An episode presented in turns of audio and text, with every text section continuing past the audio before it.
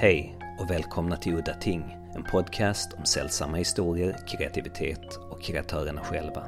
Jag heter Henrik Möller och musiken är komponerad av Testbild och den fina loggan till podden är skapad av Malmökonstnären Nalle Chinsky. Det här avsnittet ska handla om filmskaparen Werner Herzog. Kanske mest känd för dokumentärfilmer som Grizzly Man, om en bisarr man som levde bland grizzlybjörnar och slutligen blev uppäten själv. Men också för de fem filmer han gjorde tillsammans med den schizofrene, galne skådespelaren Klaus Kinski i huvudrollerna. Agirre, The Wrath of God, som handlar om en conquistadors urspårade sökande efter Eldorado. Filmatiseringen av pjäsen Wojciech, en nyinspelning av Nosferatu, vampyrfilmen löst baserad på Bram Stokers bok.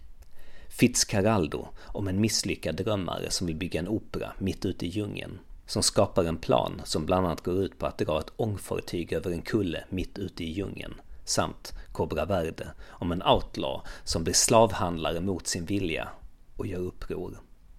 Herzog och Kinskis märkliga förhållande, som var delvis en PR-stunt, men delvis sanning, på grund av Kinskis schizofreni som gjorde honom oberäknelig i temperament och desillusionerad. Kinski skrev en lång och väldigt underhållande, men till största delen uppdiktad självbiografi, där kanske en fjärdedel av boken handlar om hur mycket han hatar Herzog. Det är sida upp och sida ner med uppkastning efter uppkastning och raljerande vredesutbrott i sann Kinski-anda. I sin dokumentär om hans och Kinskis turbulenta förhållande, Min bäste ovän, som jag kan varmt rekommendera i underhållningssyfte, berättar Herzog att han faktiskt hjälpte Kinski att skriva hatpassagen om sig själv i boken. Att de satt tillsammans med ett lexikon och försökte hitta fler och fler färgstarka hatbeskrivningar, skrattade och hade det mysigt tillsammans. Men mycket var också äkta, som jag fått bekräftat från flera källor, bland annat av stuntmannen Roy Scamell, som var en personlig vän till Kinski. Han berättade om flera omotiverade vredesutbrott och bland annat ett plötsligt vredesutbrott och omotiverat slagsmål med tulltjänstemän i Marocko, där Roy hamnade i fängelse på grund av Kinski. Men det här avsnittet handlar inte om Kinski, så tillbaka igen på spåret, Werner Herzog. Nu kanske vissa tänker att Herzog inte hör hemma i en podcast om sällsamma historier, men Herzog har hela tiden till och från sysslat med surrealism i sina filmer, som till exempel båten som oförklarligt hänger högt uppe i ett träd i Aguirre. iguanorna och den breakdansande cowboyen i Bad Lieutenant, de radioaktiva albinokrokodilerna i slutet på Cave of Forgotten Dreams, samt hans science fiction-film The Wild Blue Yonder med Brad Dourif i huvudrollen. Herzog förklarade för mig att man ska leta i verkligheten efter det overkliga, inte göra som jag höll på med vid det tillfället och fantisera ihop saker och sånt, det tyckte han inte alls om. Men såklart, som alla Herzog-fantaster vet, så är han motsägelsefull när han till exempel själv skriver påhittade citat och scener i sina dokumentärfilmer som till exempel när han filmade albinokrokodiler i ett akvarium och sen hittade på att de var radioaktiva och bodde i den här grottan som man har gjort en film om då tidigare och bara klippt in det där lite skamlöst med en hemmasnickrad voiceover. Herzog menade på att även en dokumentär behöver poesi och fakta är inte alltid sanning. Ecstatic truth, som han själv kallade. I mars 2016 gick i Herzogs ökända Rogue Film School som han har pitchat som Not for the faint of heart, där man skulle få lära sig dyrka upp lås och förfalska dokument och andra olagliga aktiviteter. Men jag tror att de flesta, inklusive mig själv, gick kursen bara för att få hänga i fyra dagar med Herzog. Och han var tillgänglig, mycket tillgänglig och social. Varje rast så hängde han utanför föreläsningssalen och bommade sig av sina elever. Typ om man inte köper själv så är man inte rökare mentaliteten. Där, på Rogue Film School, var all form av ljud och bildupptagning strängt förbjuden. Så att så här nu i efterhand, trots att jag fyllde nio stycken A4-sidor proppfulla med anteckningar under dagarna samt skrev dagbok varje kväll om händelserna, så var det svårt att vara objektiv. Därför blev jag tvungen att fråga en av de andra som deltog tillsammans med mig i kursen, filmaren Claudio Marino från Stockholm, om hans intryck av de här fyra dagarna. Han öppnade ju hela allt. Det, var det allra första han sa när han öppnade munnen var ju “The system works against you”. Var det alltså inledande kommentar? Ja, det var så här, det kändes såhär, okej okay, nu, här har jag, nu har jag hamnat rätt. Liksom. Det är ju lite det hela grejen, hela idén, hans idé bottnar ju i liksom att filmskola är bortkastat. Allt du kan tänka dig behöva lära dig på om, om filmskapande, det lär du dig på en vecka. Max. Allt annat är bortkastad tid i princip. Alltså han har inte stor teknisk fokus på någon av filmerna han gör. Utan det, det är ju budskapet som det är det enda som räknas i hans mening. Och det, det tror jag det är det som genomsyras av att fan ska du med dyra filmskolor till och lära dig massa konstiga tekniker, kameror och sånt. Det är helt onödigt. Du ska berätta en historia och du ska göra det så bra, så enkelt som möjligt. Liksom. Du kan berätta lite om bakgrunden till eh, varför du sökte till Herzogs filmskolor. Jag vet faktiskt inte hur det var jag hittade själva skolan i sig. Men alltså, jag, det är han ju en av de främsta Alltså det är en av de filmskapare som påverkat mig mest tror jag. Och sen när jag väl hittade den där sajten om, om skolan i sig och läste om den. Jag antar att det var direkt på nätet, så det var precis i samband med att jag hade gjort min första dokumentär. Så jag tänkte, fan, det är väl bara chansa. Det vore ju liksom bara få chansen att åka dit vore ju hur häftigt som helst. Liksom, utan egentligen veta så mycket om den. Så jag, jag gjorde ett fem minuters utkast från filmen och skickade och blev an, antagen. Eh, det var ganska länge sedan, för det var inte den gången som vi var tillsammans, utan det var nog året innan, det var i Los Angeles tror jag. Men så fick jag massa, det var massa komplikationer, så fick jag min applikation att instå till nästa gång. Liksom. Och ja, så drog dit direkt. Liksom. Det var inget tvekan om. Alltså, jag är inte mycket för att träffa skapare som, som, man, som man ser upp till. Alltså, det är inte riktigt min grej. Det har aldrig varit det, men men liksom, honom kan man alltid lyssna på hur länge som helst. Alltså det är bara, bara sitta och lyssna. Och tänka att sitta där i tre dagar och bara lyssna. Även om jag inte lär mig ett dugg så är det en underbar upplevelse. Så det var ju bara, det var ju bara ansöka och köra på en gång. Jag håller med till 100 procent. Men jag tänkte fråga dig, vad är det som eh, har inspirerat dig så mycket med Herzog? Eh, varför just honom? Det är väl blandningen med, alltså de, de, de främsta filmerna då när jag verkligen fick upp ögonen för dem, det är just det är Aguirre och Fitzcarraldo och sen speciellt när man läser böckerna, hans egna böcker efteråt, om själva skapandeprocessen där. Det är, det är så inspirerande så att det, det finns inte liknelse till det. Om man vill läsa lite av Herzogs böcker som han har skrivit själv så eh, kan jag rekommendera först och främst Conquest of the Useless som är hans eh, produktionsdagbok skriven under Fitzcarraldo. Den var från början skriven i en pytteliten bok med mikroskopisk handstil eh, nästan oläsbar så han blev tvungen att ha ett förstoringsglas nästan när man skulle läsa den. Sen finns det en annan bok som inte är skriven av Herzog, Every Night the Trees Disappear. Och eh, den handlar om inspelningen av Hjärta av glas, Herzogs film där han hypnotiserade alla skådespelarna i filmen. Alltså alla skådespelare i filmen var under hypnos när de filmade filmen. Vilket gav den en väldigt, väldigt speciell känsla.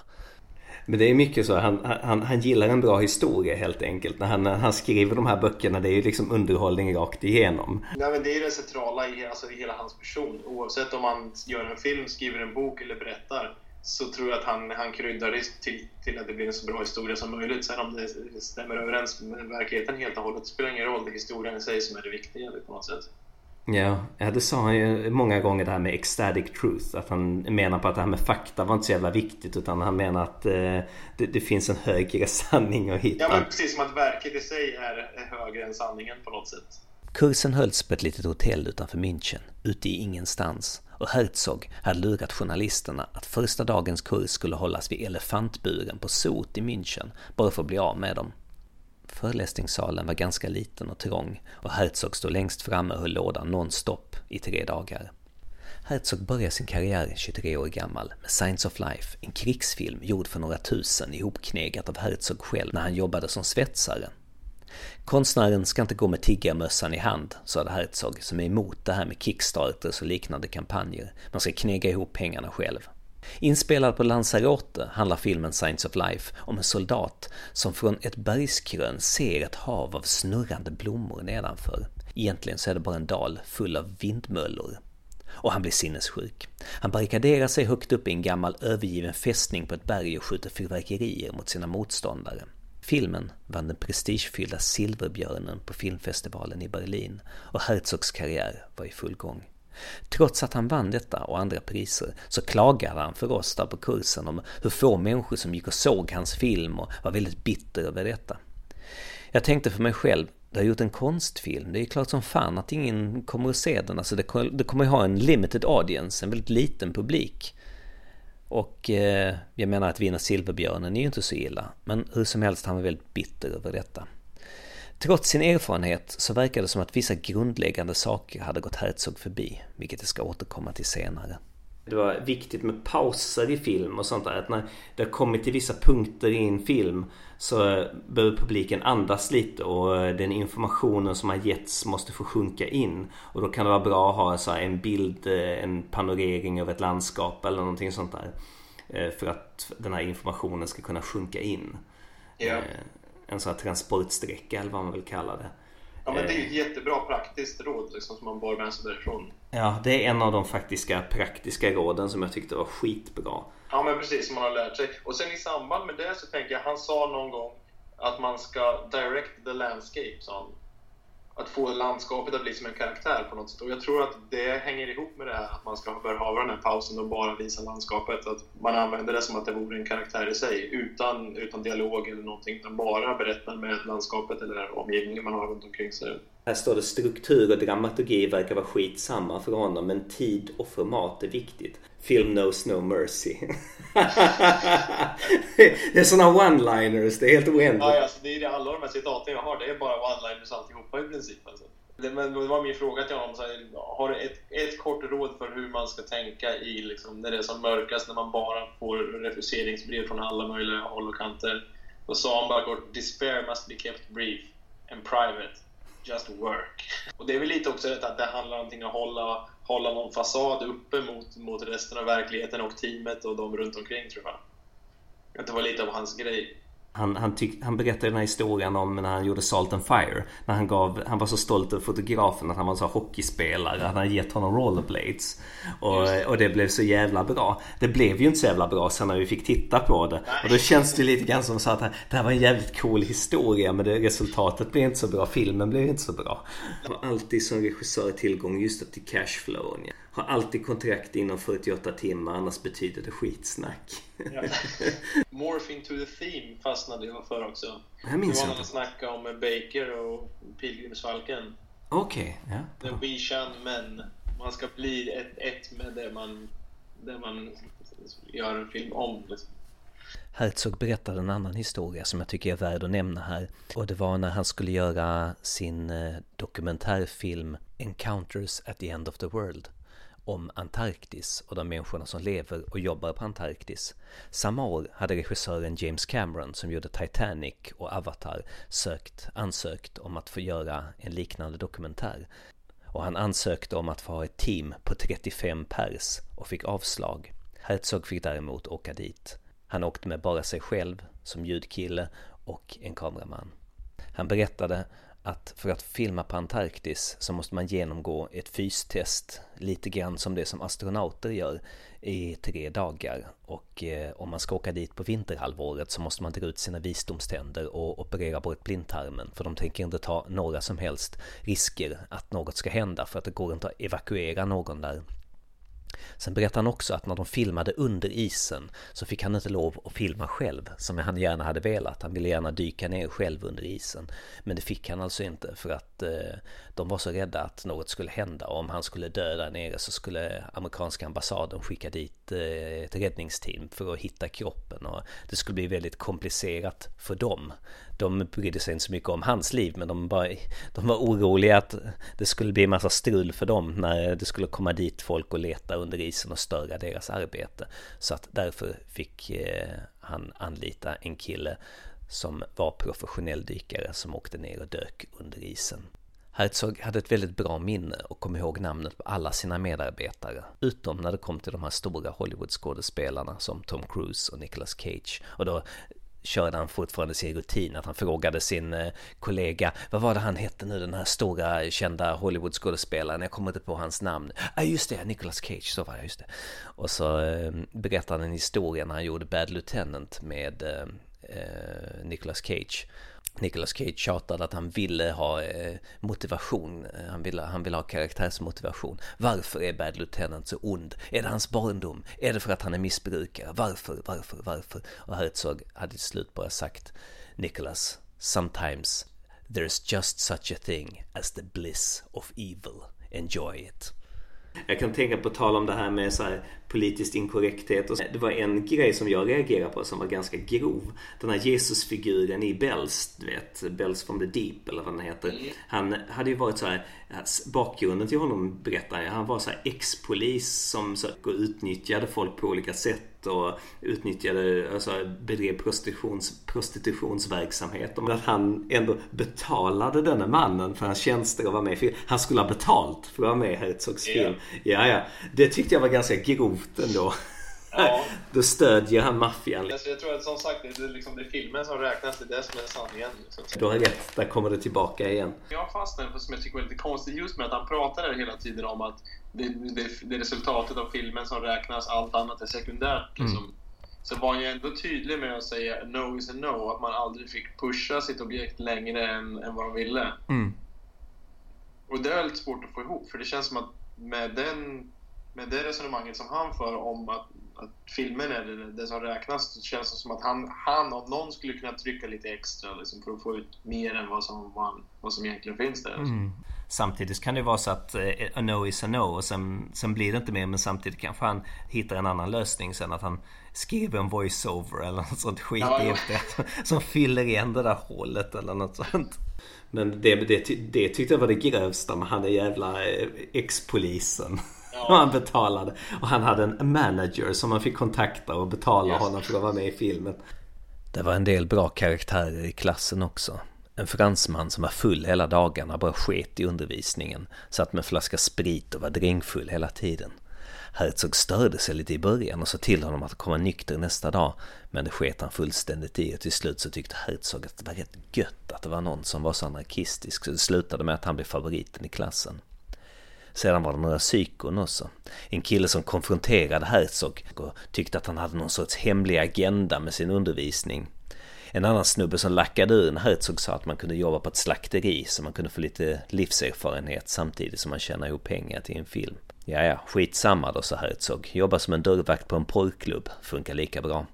Sedan var det en fullständigt sinnessjuk kille som satt och lyssnade på musik skithögt i hörlurar för han var förbannad. Och slutligen så gick han upp med sin mobiltelefon där han hade skrivit ett tal i som han stod och läste innantill i. I det talet pissade han först och främst på alla eleverna i klassen och sa att vi var inte, vi var inte några riktiga filmskapare. Och så citerade han Joseph Conrads Mörkrets hjärta och frågade varför Herzog ständigt återvände till Mörkrets hjärta i sina filmer och vad det är som driver honom. Medan han läste till så skakade han, hans hand studsade fram och tillbaka, han var skitnervös. Herzog svarade med att först och främst, det är skitsamma vad som driver mig. Det är privat, jag tänker inte bikta mig för en präst och det skulle nog inte hjälpa er i er utbildning. Sen sa han att du ska inte vara en mes som står och läser till. Göm dig inte bakom en text. Tala direkt till din publik. Killen gick och satte sig igen.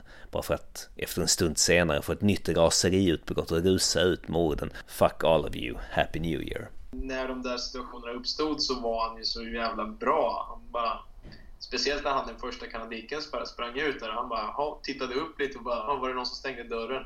Uh, vart var jag någonstans? Jo, och så bara... I pausen så hörde Herzog förnöjt säga till sin kollega There was a young man in the back of the class that walked out in disgust. Det tyckte han var skitroligt. Han hade göttat sig lite där. Precis som att det var hans fel. Att någon hade blivit provocerad av det han ja. sa. Det tyckte han var gött. Tog han åt sig läran, ja. Det kommer säkert vara en anekdot för honom i framtiden också när han pratar om filmskolan. Man hängde ju där utanför och rökte cigg med honom och du vet han snackade och sådär. Han var väldigt så social. Alltså, han var ju med på varenda rast. Han var med på luncherna. De fick ju komma och hämta honom liksom. Nu är bilen här, nu måste du gå hem. I mm. princip. Varje dag. Det var... Så Själv var han helt utmattad. Och... Tror du inte att han gjorde det rätt mycket för han tycker det är kul att hänga med folk? Jag tror att jo. Det var lite så. Det blev också en hel del annan typ av tjafs och diskussion som tog mycket tid av skoltiden. Och eh, jag kände att Herzog på sikt kände att eh, han började bli trött och less på att eh, föreläsa. Han har ju sagt flera gånger att eh, varje gång att det här kanske blir den sista Rogue Film School. Det här kanske blir den sista gången. Han vet inte om han kommer göra en till. Ja. Han, eh, han gjorde det här lite grann för han tyckte att det var kul. Men att han tyckte att det kanske inte var så jävla kul ändå. Och eh, att eh, nu har han ju börjat med sån onlinekurs istället. Mm. Så kan han bara köra det istället. och, och, ja, sitta och babbla på bäst han vill utan att någon avbryter honom. Ja, exakt. Men mm. det var att det tog så förbannad tid av sånt som vi missade och att lära oss andra saker. Liksom. Mm, absolut. Det, och att, för att det gick lite i cirklar till slut. Alltså, ja. att det, och det var där hans kom in, liksom the culture of complaint. Uh. Det här despair should be kept brief and private. Att man, uh, man ska notera problemet och sen snabbt mm, bearbeta det, gå vidare, hitta en lösning. Precis, inte bara göra allt för att komma till tals och få sin version hörd.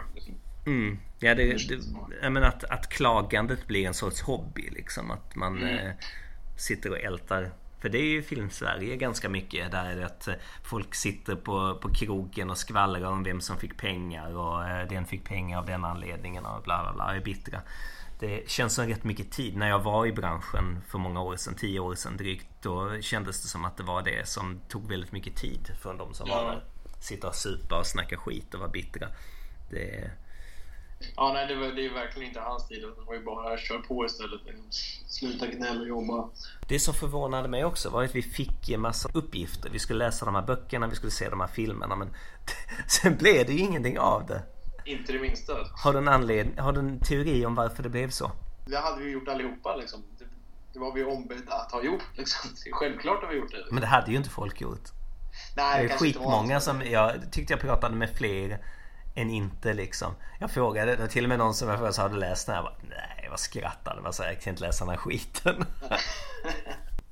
En av de mest minnesvärda situationerna var när jag på en rast pratade med Herzog om en producent som jag hade försökt samarbeta med som höll på att dryga sig. Herzog tände till direkt och började raljera. Du ska inte samarbeta med sådana idioter, sa han. Var nu ingen fegis. Du ska säga till honom att du kommer att komma tillbaka om ett par år och köpa upp hans företag och ge honom sparken. Så ska man behandla dem. När jag var i djungeln under Fitzcarraldo så förfalskade jag ett filmtillståndsdokument från presidenten själv och gav det till militär kapten som hade förvägrat oss tillträde. Jag sa “Läs det här, mi coronel” och jag sa det på ett sånt sätt så att jag menade “din lilla skit”. Så ska du också säga, sa han till mig. Herzog stod två decimeter ifrån mig och stirrade med sin intensiva, hypnotiska blick in i mina ögon medan han raljerade över detta i flera minuter och strax blev det så obekvämt att mina tankar flydde bort en stund och jag märkte att solen som lyste på oss från sidan lyste in i Herzogs ögon. Det blev då plötsligt tydligt att Herzog hade en sorts pigmentskada, eller vad man nu ska kalla det, i sin iris av ljusblå, nästan vita fläckar som en sorts mosaik och det var det som gav hans ögon en sån hypnotisk galen intensitet. För att bryta den här obekväma situationen så bad jag honom att skriva några stärkande ord i min lilla anteckningsbok som jag bar med mig. Utan att blinka, fortfarande i upprört tillstånd, krafsade han ner “Every man for himself and God against all” Werner Herzog. Alltså originaltiteln på hans film Kaspar Hauser. Hur som helst, Werner Herzog, ständigt underhållande. Han tänkte ju på hur han, hur han framförde sin person så att säga. Liksom. Det var ju vid några tillfällen som man, man förstod att det här är en ren lögn. Liksom. Han, det var någon gång de, de pratade om CGI och han, han sa vad CGI, vad är det för något? Det vet jag inte, det har jag inte hört talas om. Mm. Alltså, det var ju så, det är så uppenbar lögn så att det liksom... Mm. Men bara allt för att det här, det här är mina värderingar och det här är vad jag står för. Jag vet inte ens vad det andra är. Liksom. Dag ett så kom du ju direkt på det här med lockpicking och sådana här grejer. Vad tänkte du om det? Liksom? Tror du att det var ett rent, alltså jag fick en känsla av att det där här är inte rena praktiska knep och tips liksom. Nej, det är underhållning. Ja, och det här ska vara med för att han ska kunna prata om det. För det var ju det första som stod på sajten på beskrivningen var att vi får lära oss lockpicking. Sen sa han i efterhand att, eh, att det här är lite så förlegad teknik. Att idag är, är låsen, finns det lås som är så jätteavancerade. Det är, med andra ord, ni har inte så jävla mycket nytta av det. Nej. jag har lovat, det står i beskrivningen, här får ni det. Ja. Jag undrar vad han hade svarat om frågan när han själv bröt upp ett lås senast. Herzog hade kört historien om när två producenter från bolaget 20th Century Fox frågade honom hur mycket hans manus till filmen Nosferatu skulle kosta. Och han sa, ja, cirka 200 A4-papper och tre dagar att skriva det på. Herzog har sagt allt från tre upp till åtta dagar med manusskrivande på sina olika filmer. Och det går till följande. Två till tre dagar innan han börjar skriva så sätter han sig och läser poesi och lyssnar på musik för att ladda. Sen så skriver han snabbt och driven av snabb, dramatisk, pampig musik på några få dagar hela manuset, utan att stanna. Vid ett tillfälle fick vi se prov på att Herzog släppte sina underhållande lögner. Det var en kille i klassen som höjde handen och sa med darrande röst Mr Herzog, how do you write a feature film script in just eight days? Då kände Herzog att han blev tvungen att, eh, att styra upp situationen och svarade Don't do it, it probably won't be any good. And who knows if I really wrote it in eight days. Så, där har ni det. Lite sanning äntligen. Herzog talade bittert om hur Cannesfestivalen inte bjuder in honom och hur de ratar hans filmer.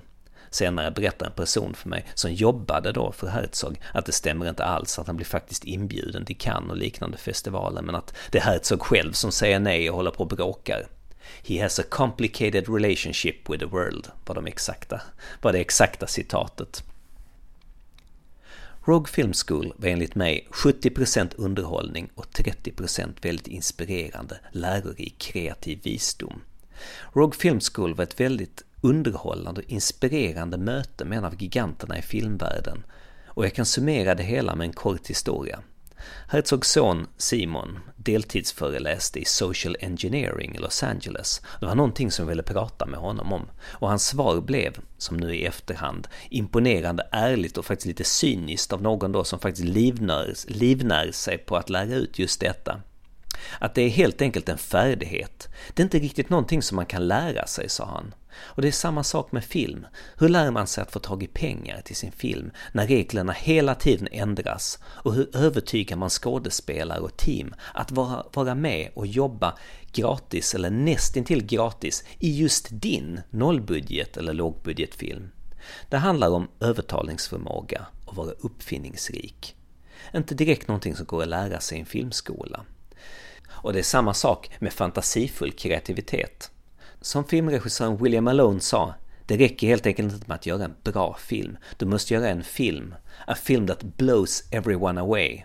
En film som Herzog gjorde med Science of Life. Gjord för några tusen och som sedan vann Silverbjörnen i Berlin. Allt detta är saker, som Herzog sa, man kan inte lära sig på en filmskola. Spara istället dina pengar och spendera dem på att göra en egen film. Learn by doing och gör mycket. Gör hela tiden och du kommer oundvikligen bli bra på det du gör förr eller senare. Ja, det var allt för den här gången. Mitt namn är Henrik Möller och musiken är skriven av Testbild. Hej då!